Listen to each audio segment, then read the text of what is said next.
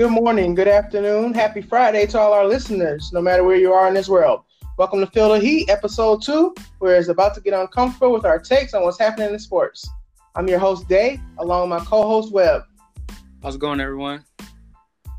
We thank you for listening to our, our first show. Got some good feedback from you guys. Thank you for submitting your questions.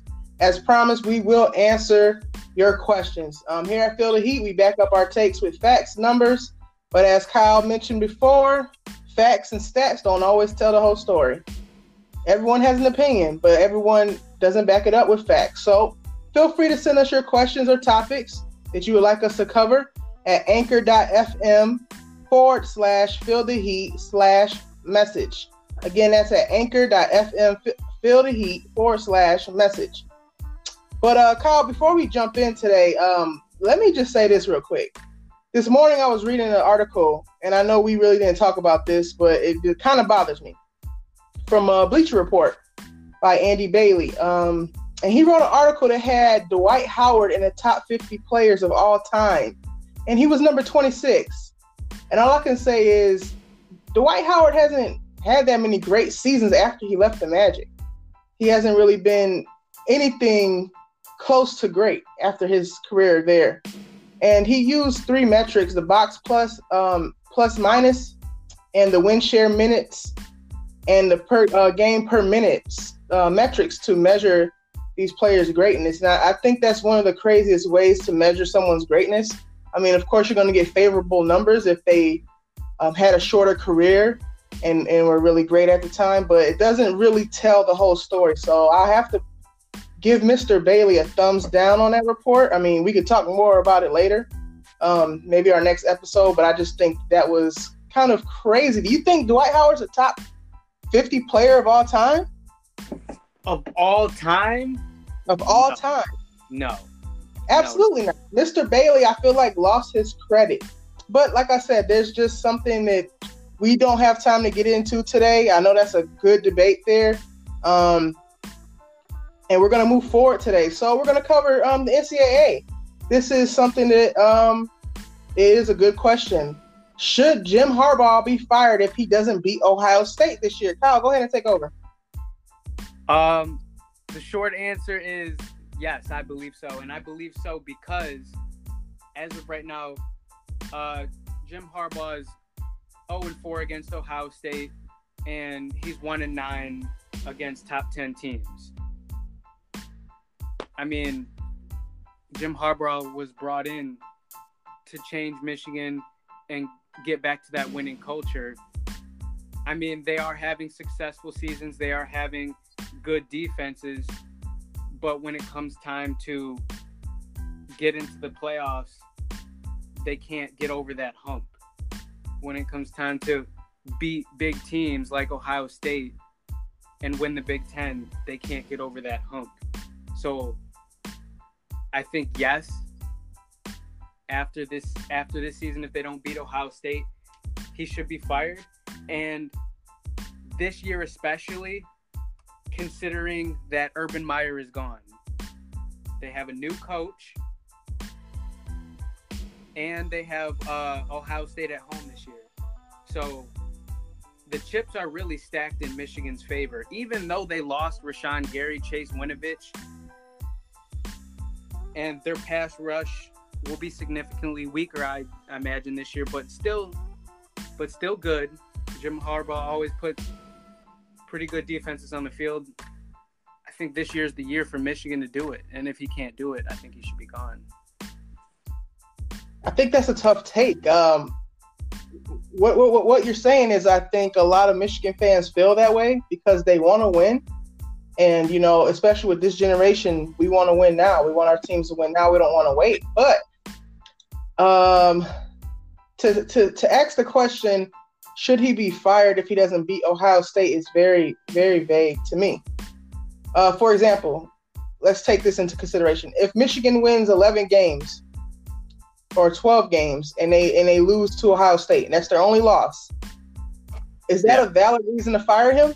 Because if he wins 11 or 12 games, it's most likely he's going to take his team to the big um, the, the Big Ten championship and win that, as well as um, have a um, a bid in for the college football playoff berth. So is that worth firing him? I mean, like you said, he does have really good defense. But at the same time, if you have a coach that gets you that close, you want to fire him and start all over and maybe rebuild and then maybe lose some of your your top recruits to your com- Ohio State or Michigan State. Um, I mean, what you're saying is very valid, but I mean, I don't, I don't know. I'm not sure if that would be the reason I would fire Jim Harbaugh. Now, you have to take into consideration also that he played quarterback there, and he's from um, Ann Arbor, so he has a little bit of a of, of an advantage there. I think if Michigan fires Jim Harbaugh, it won't be because he lost to Ohio State, unless he gets blown out. Then maybe that's different. But if they do fire him, I think it'll be because his his team falls into a spin. Also, he's one and nine against top teams. That's that's a good point to make. I but if they haven't done it yet, I don't think they're going to do it this year, unless they fall into a scandal or the team drops uh, to like six wins or something ridiculous like that. But what you said is is very valid. I just don't think from Michigan's uh, athletic director, their athletic program standpoint, they would fire him over that one game if they got into a college football uh, playoff berth. If they lost to Ohio State, now if they lose to Ohio State and then they get a, a, a college football playoff berth and they lose on the playoff round, then maybe yeah, they will fire him. But I'm, I'm just not sure. I just don't see how. Okay, Ohio State has a new coach, a transfer quarterback with no experience in Michigan's system.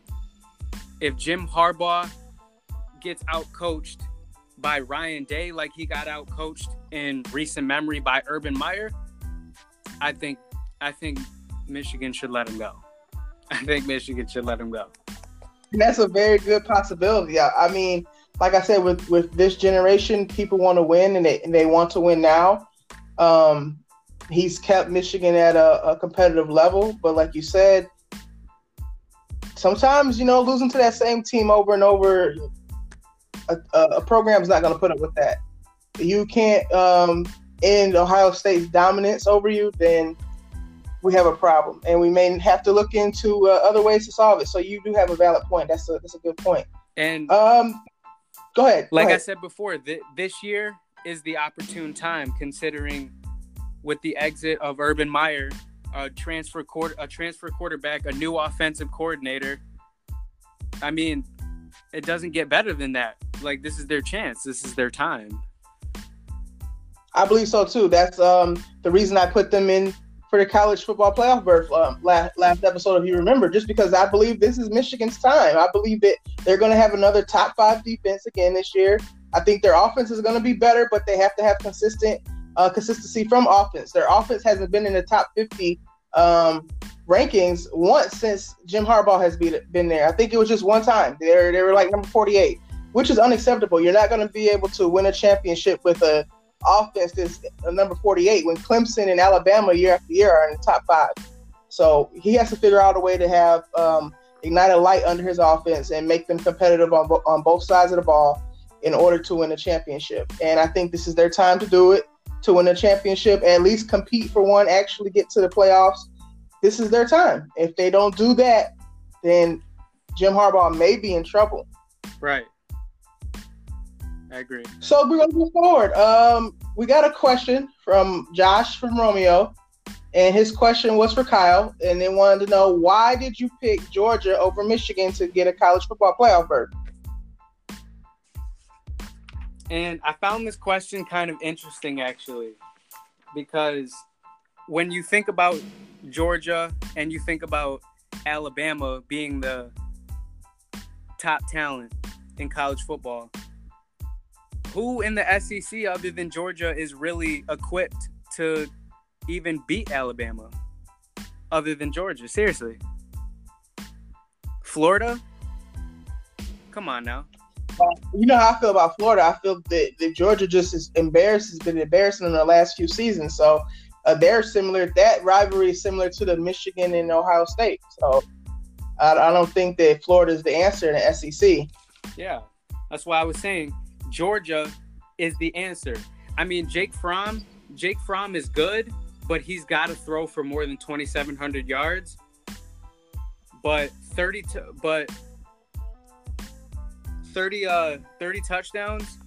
He's got to have more. I'm expecting more, and they still have a very reliable running back in D'Andre Swift, thousand yard rusher, 10 touchdowns, six yards per carry. But the biggest concern for me is them losing all their receivers. They lost everyone. However, they still return most of their offensive line, which is basically the best in the SEC. So I'm not concerned about. I'm not really concerned about the offensive line. Basically, I'm predict. I'm predicting worst case scenario, nine and three. Best case scenario, eleven and one for them. Okay. But other than, but better than Michigan, they're way better than Michigan. They got a better running back. Michigan, they're at running back, they're at a question mark right now. They don't, they don't really know. They don't really know. Higdon's gone. They thought it was going to be Chris Evans, but I think he's facing some academic problems, if I'm correct. But he's not gonna, he's not gonna play. But the only concern that's for Michigan, they haven't had a a, a, a consistent offensive game, which concerns me. But if they can actually use, you know, um, Nico Collins and DPJ and have um, Shea Patterson uh, actually be consistent um, from the quarterback position, and their offensive line is, is, is okay, but they have other pieces that aren't that great, which concerns me. But if they can compete, they could win the Big Ten. I think that uh, Michigan will get a bid in there. But I mean, we shall see. The season um, is underway as of tomorrow, and uh, uh, Michigan plays next week, but it doesn't really get heated un- until a couple weeks. You know how that stuff goes. Um, so I think that uh, Georgia is a good pick. I'm, I'm not denying it. I was just shocked that you actually picked uh, Georgia. And I think that was a good question from Josh. Um, and I hope Josh, um, I hope you got your question answered. Thank you for stopping by and uh, sending that question in. We appreciate your feedback. And this is the another question we have. Should this is from Chauncey from Orlando. Um, he wants to know should athletes have to sit one year when they transfer schools? And my answer is just no. I'm not going to go into depth with it, but um, coaches don't have to sit out a year when they decide to coach elsewhere, and neither should student athletes. Um, if I don't like the program that I'm at, if I feel the program doesn't have an academic program that I will be successful in, and I want to transfer and I do that in a timely manner, I should be able to go anywhere without sitting a year, without going through the appeals process. Because if a coach is allowed to be on a four year, five year contract and in year three decide he's going to leave somewhere else for a better coaching job, with and he, he's not going to be penalized for that, neither should student athletes. And, that, and that's just my answer. Right. Uh, I don't think so either. It's a complete no for me. From me, I think it. Uh, I think it's messing with the player's future. Really, I mean, for example, if you take a guy like Jalen Hurts, uh, when Tua Tagovailoa came in and just took over the game and won the won the Natty for them, and took Jalen Hurts' starting spot. I mean, that put Jalen Hurts in a real tough spot, leading him to transfer to Oklahoma. And I don't think he should sit. I don't. I don't think there should be a rule that he has to sit because he's playing Absolutely to try to get to the next level. Exactly. And at the end of the day, it's about the future of these student athletes. Most of these student athletes are young men between the ages 18 and 22, 23 years old. So they you have to give them the opportunity to um, do what they feel is best for them at the time and not what's best for the school.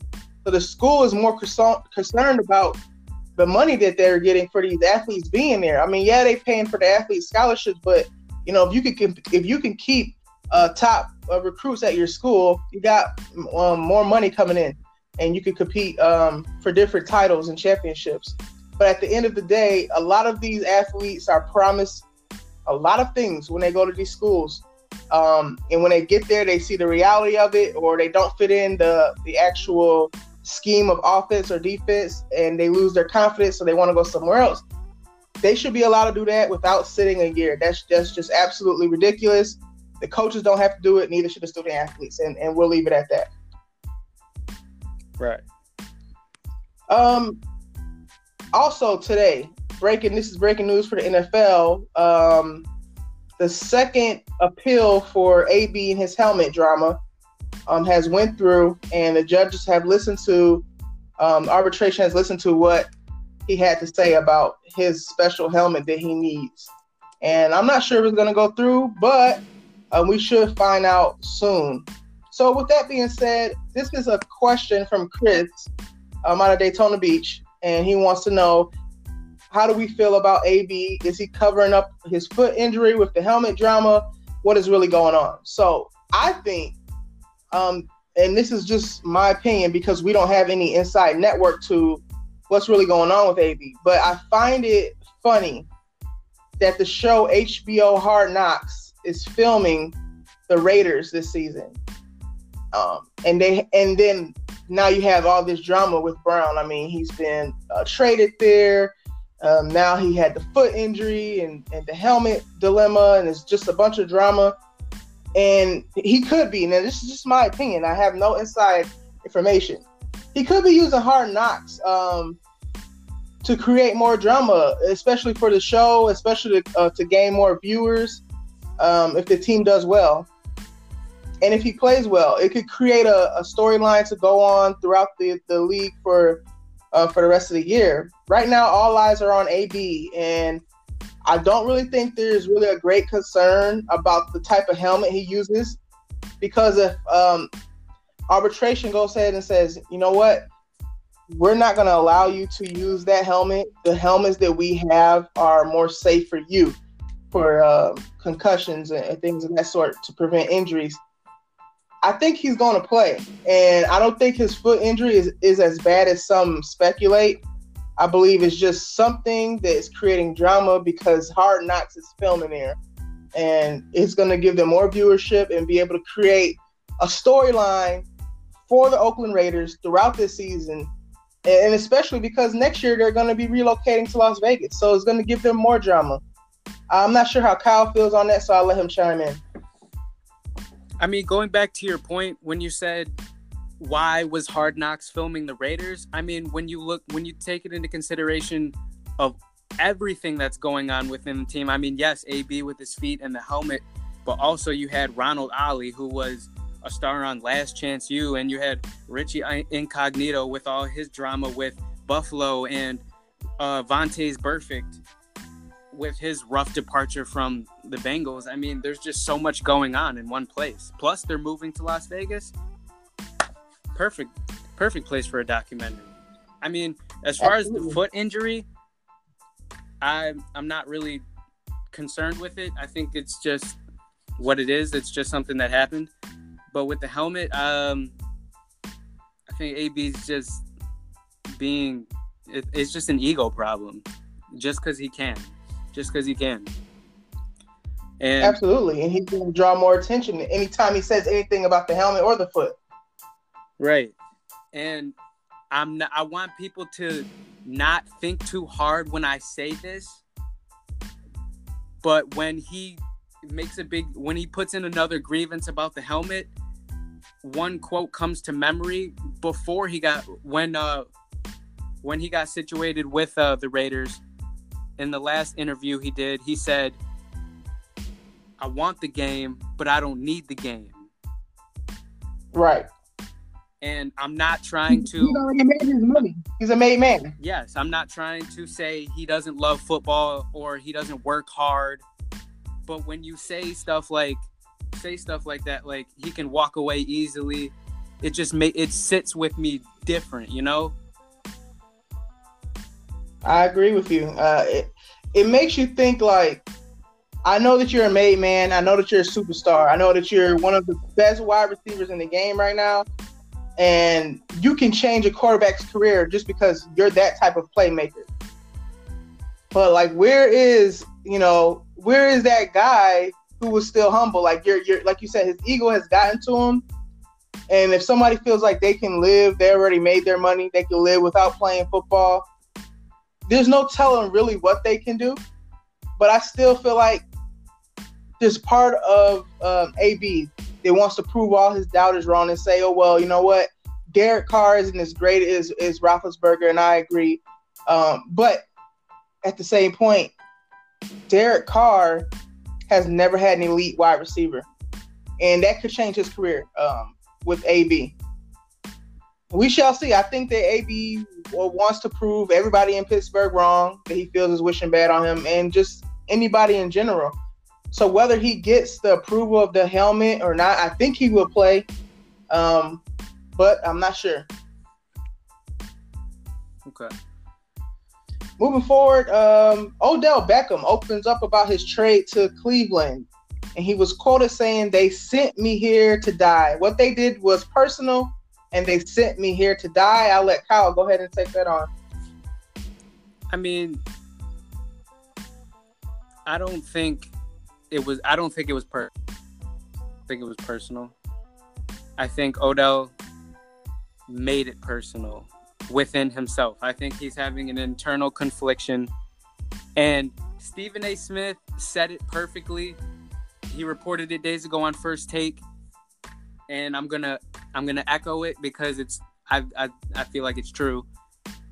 It's not that it, the the problem is not that he's playing for the Cleveland Browns. The problem is that he's playing in Cleveland. Like he doesn't want to be in Cleveland. It's not that he's playing for the Browns, it's that he's in Cleveland. Right. I mean, really, who goes to Cleveland to vacation? LeBron's not there no more. So, you know, but maybe, you know, Odell can change that whole aspect there. I mean, Cleveland's in the Midwest. It gets uh, freezing cold there. As you know, it's, it's it starts getting cold in October. And, and when it snows, it seems like it doesn't stop until April. So, uh, I mean, he only has to be in Cleveland for the season. And uh, I don't know if I agree with uh, Stephen A. or not. I feel like the, the the the Giants did send him to the worst team that they could possibly think, but you have to think that they had a um, okay season last year, and they were only going to get better. Adding Odell Beckham to a roster with Jarvis Landry and um, um, and Chubbs and, and Baker Mayfield, that's a really a win for Odell. He should be happy that he was sent there. I know he feels why the Giants sent him there was to kill off his career. But you got to think, Odell, you're 26 years old, and you're one of the most effective weapons in the NFL.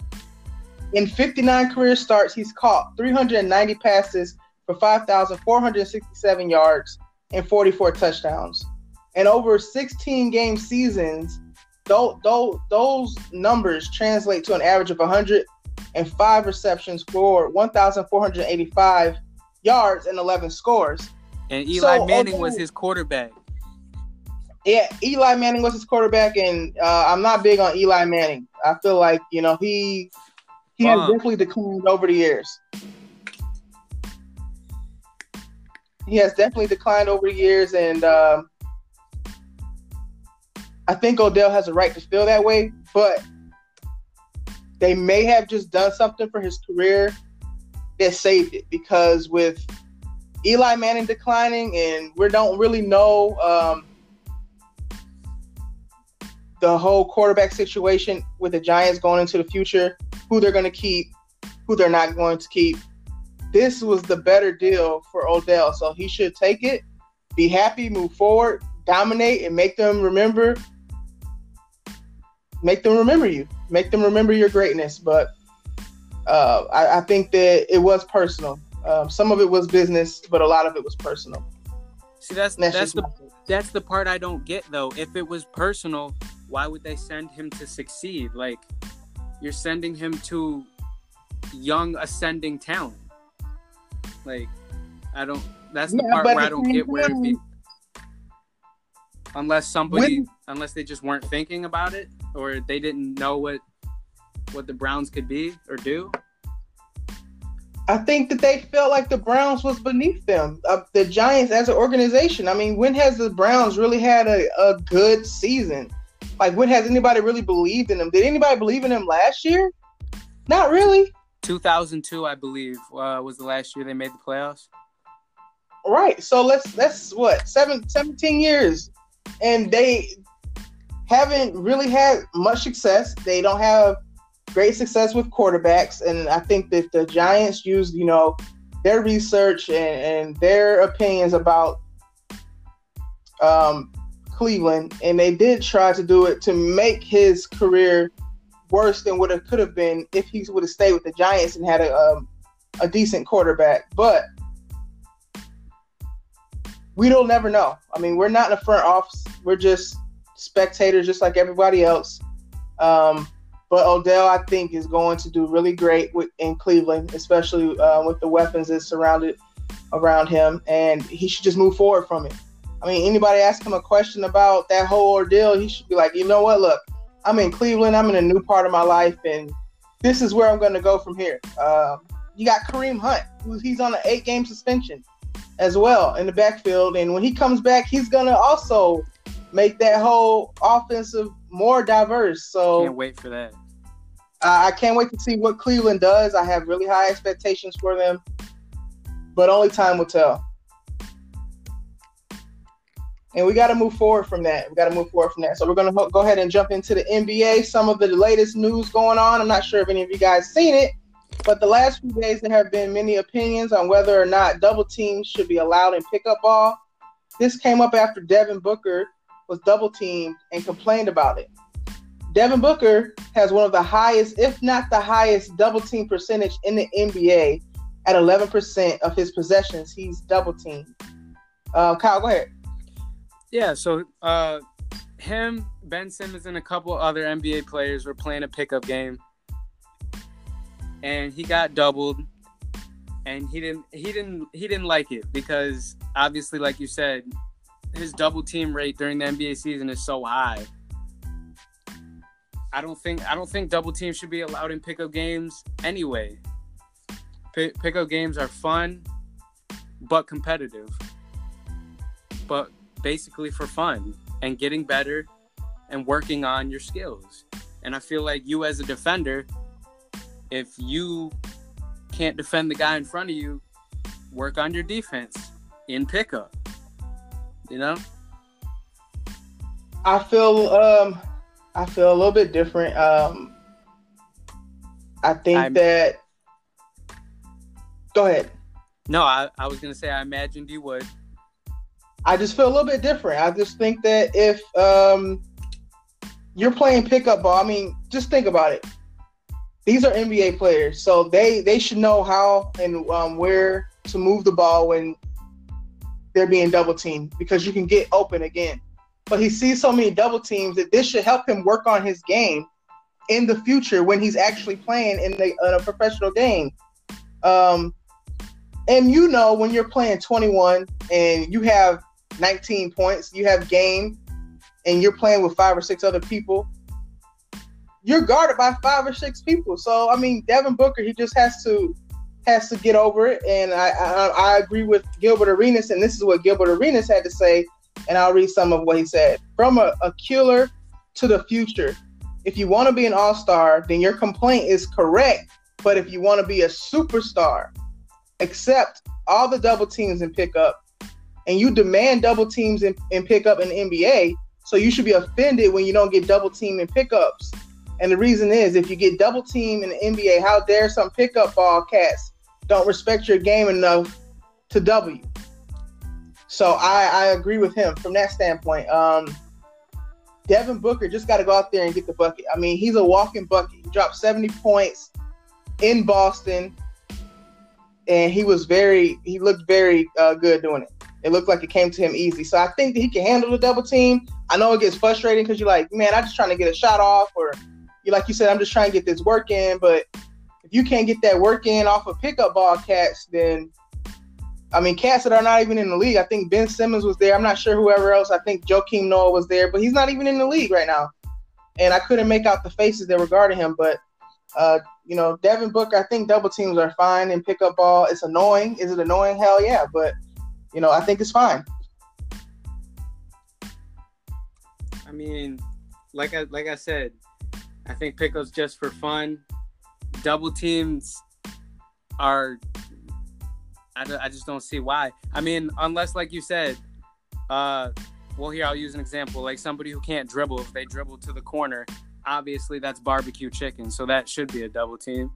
Take the ball, but just the double team to stop somebody from scoring, just because the guy that's on them can't guard them, that's weak in a pickup game. But that's yeah. just my opinion.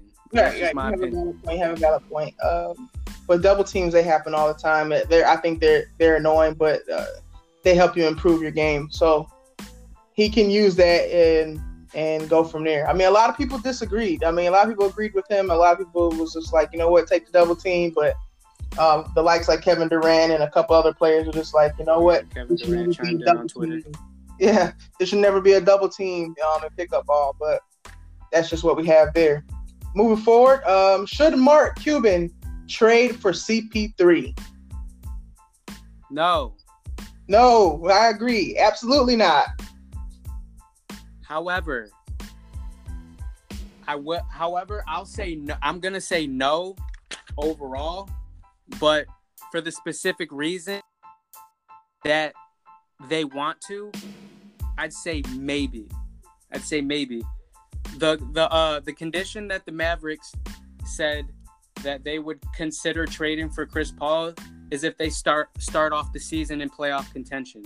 I mean, you look at JJ Barea, uh, ten points per game, two rebounds, five assists, and he he's coming off in a uh, an Achilles tear. I mean, if you want to make a playoff push, grabbing Chris Paul before the trade deadline, I mean, it might it might work out. It might work out. Yeah, I they have the they have the cap space, and by time uh, the Mavericks would have to uh, max out Luka Doncic, Chris Paul's uh, contract would be off the books. I mean, I don't think that, that Mark Cuban should trade for CP3. Uh, the, the Mavs would have to give up too much for Paul. And you know, Oklahoma City's looking to rebuild, so they're just not going to take any type of player. They're going to want some type of centerpiece of young talent. I mean, they're not going to want JJ Barea in Oklahoma City. They're not going to want anybody off the bench who's not a contributor because they're trying oh, to I'm, rebuild. I'm sorry. Uh, I'm sorry, but I forgot to mention this. Uh, they were proposing uh, Courtney Lee and uh, Tim Hardaway Jr. in a first round pick. See, if that was something that they could work out, I think Oklahoma City would take that because you you know Courtney Lee, he's um he's a he's a good player. He's not great, but he's a good piece to have. And you have Tim Hardaway, whose um game is evolving right now. Tim Hardaway Jr. Excuse me, and that's not giving up too much. But if you get into, hey, I want somebody better, uh, it ain't gonna happen, sir. It's just not gonna happen. Uh, right now, the Mavs, they're young, they're athletic, they run the floor, they can score. Um, so they have just about every piece they need to compete. Why would you go and give up your centerpieces for Chris Paul? It's just not logical if you want to compete in the West, especially being that the West is so t- tough and stacked right now. Um, and I think that you know, as OKC is looking to rebuild, they can find somebody else to trade for Chris Paul if they if they want to go that route. Now, the last report I heard is that OKC wants Chris Paul to stay in Oklahoma uh, to help their young athletes and to be like a mentor. At this point in his career, you know, Chris, you should consider it. He should consider it. I don't really see him being a great asset to any team right now. I mean, he was good in Houston. I just don't. I've never really been that that big on Chris Paul. I mean, I haven't really been that big on him, and I know that a lot of people say I'm wrong, but really, what has he done? He's a great defender for his position to be his size, but really, what has he done? He never did anything when he was with the Clippers. Um, he's made some All Star appearances, things of that sort, but can, can he go to a team right now who needs a point guard and make them a contender for a championship? Maybe. See, I don't need maybe. a maybe on my team. I don't need a maybe. I need a definite. You know, he's not elite. He's not elite like that anymore. You know that. We both know that. I mean, 15, 4, and 8 last season. That's that's not that's not worth three years, 124 million. Absolutely not. So you know what? OKC, you call me and you want one of my young players. You could keep Chris Paul in that contract. I'm not paying him that much money. And he can't stay healthy. That's his problem in his career. He can't stay healthy. He's always injuring his leg, breaking a hand, or whatever he does. You know, he doesn't finish seasons. And it's cost him, it's cost some of his teams um, a run at championships because he can't stay healthy. As great as a player he is, that people measure him out to be. I mean, I, I hear that he's a nice guy and all that stuff, but hey, nice doesn't get it done. That's what I. That's why I was saying in the beginning. In the long run, no, but for a deep playoff push, maybe. Maybe, that's a possibility. It just depends on what you have to give up. That's all. Yeah. But for Courtney Lee, Tim Hardaway Jr. in a first round pick, I mean, they're not really giving up too much. I mean, Courtney Lee only averaged four points last season. Right. They're not giving up too much. Yeah, no, I agree. I agree. But uh, you know, Tim Tim Hardaway, like Junior, his game is still evolving, and if he comes out and has a, a really nice season and he's being consistent, he would not be on my trade block. Not for Chris Paul. So we have another question. This is also from Chris from Daytona, and he wants to know what do we think about Carmelo Anthony not playing in the NBA? Is he being blackballed? Yes. Yes, I 100% agree. And I agree because I feel like I can name at least 10 people in the NBA who should not be in the NBA. There's too many people in the NBA who suck. And I don't think it's fair that Carmelo can't find a job. But at the same time, it's kind of his own fault. I mean, he his ego it's a, it's an ego thing. It's an ego thing, but I think he's starting to come around, but he's not quite there. You know what I mean? Right, right, right. So it's very a tough uh, situation. At first, I thought you know Melo is being blackballed because, like you said, there's dozens of athletes that are in the NBA right now who we know is not better than Melo. For sure they don't score. I mean, he's one of the game's greatest scorers that we've ever seen. I mean, he came into the league as an elite scorer, went into New York, and, and he, he torched it up in New York. I'm not going to take away from what Melo's game is, but with the way the game is being played right now, I don't think it's so much of a thing that Melo's being blackballed. He, like I said, he's a prolific scorer. He's one of the best scorers we've seen, but he has not been a great defender over his span of his career. And the the pace that the game is at right now requires you not only to be a good scorer, but you need to be able to play defense. And if you look at some of those people that we may name on the list that Melo should be on, they they're okay defenders. Melo's not even an okay defender. He's slow on his feet when he's defending, and being that he was so good and played in Denver and New York and played around different vets who were great defenders, he was able to hide his slack in defense.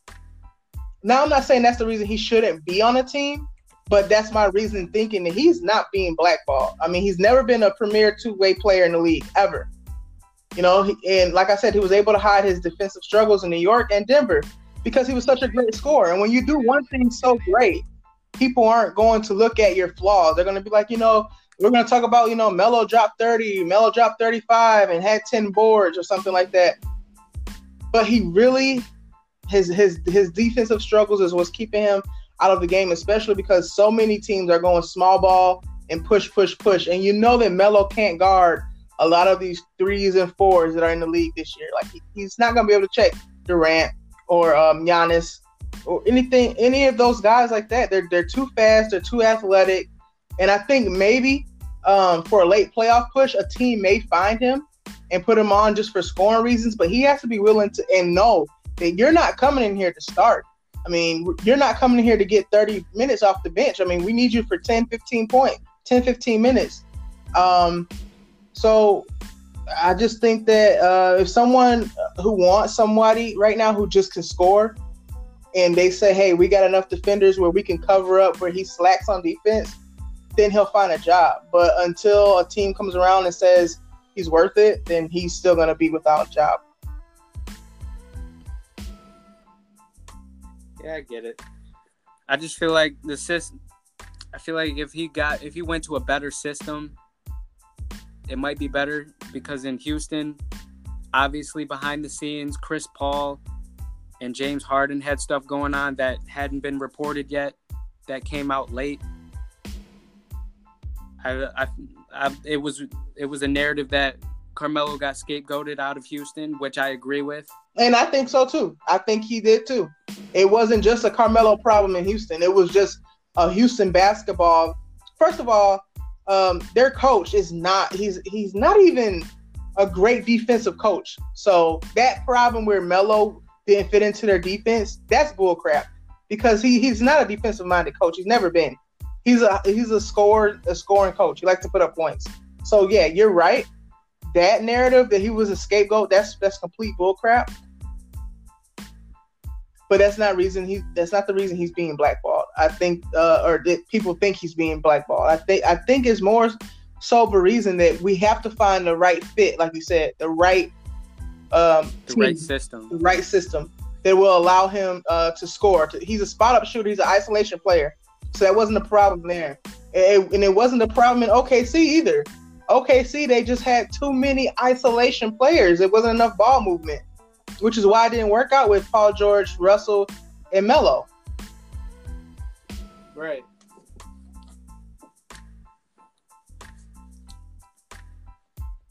So, as we wrap up today, we want you guys to take into consideration everything we talked about. If you don't disagree, if you get, if you disagree or you agree with something, let us know. Send in your questions. Um, we'll be here. We'll be back Tuesday. This is second episode. We're so excited for this weekend as it kicks off NCAA football weekend.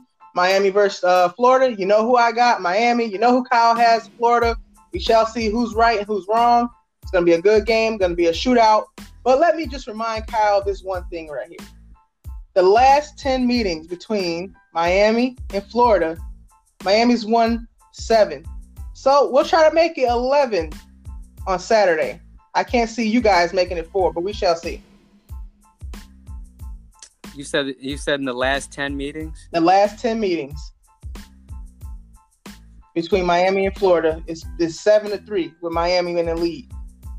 See, Miami got to let people know that we are the team that invented invented swag. Eh, Florida, Florida State, y'all copied us. Now, because of the scandal that we were in in, in the early and mid 2000s, we have suffered from that.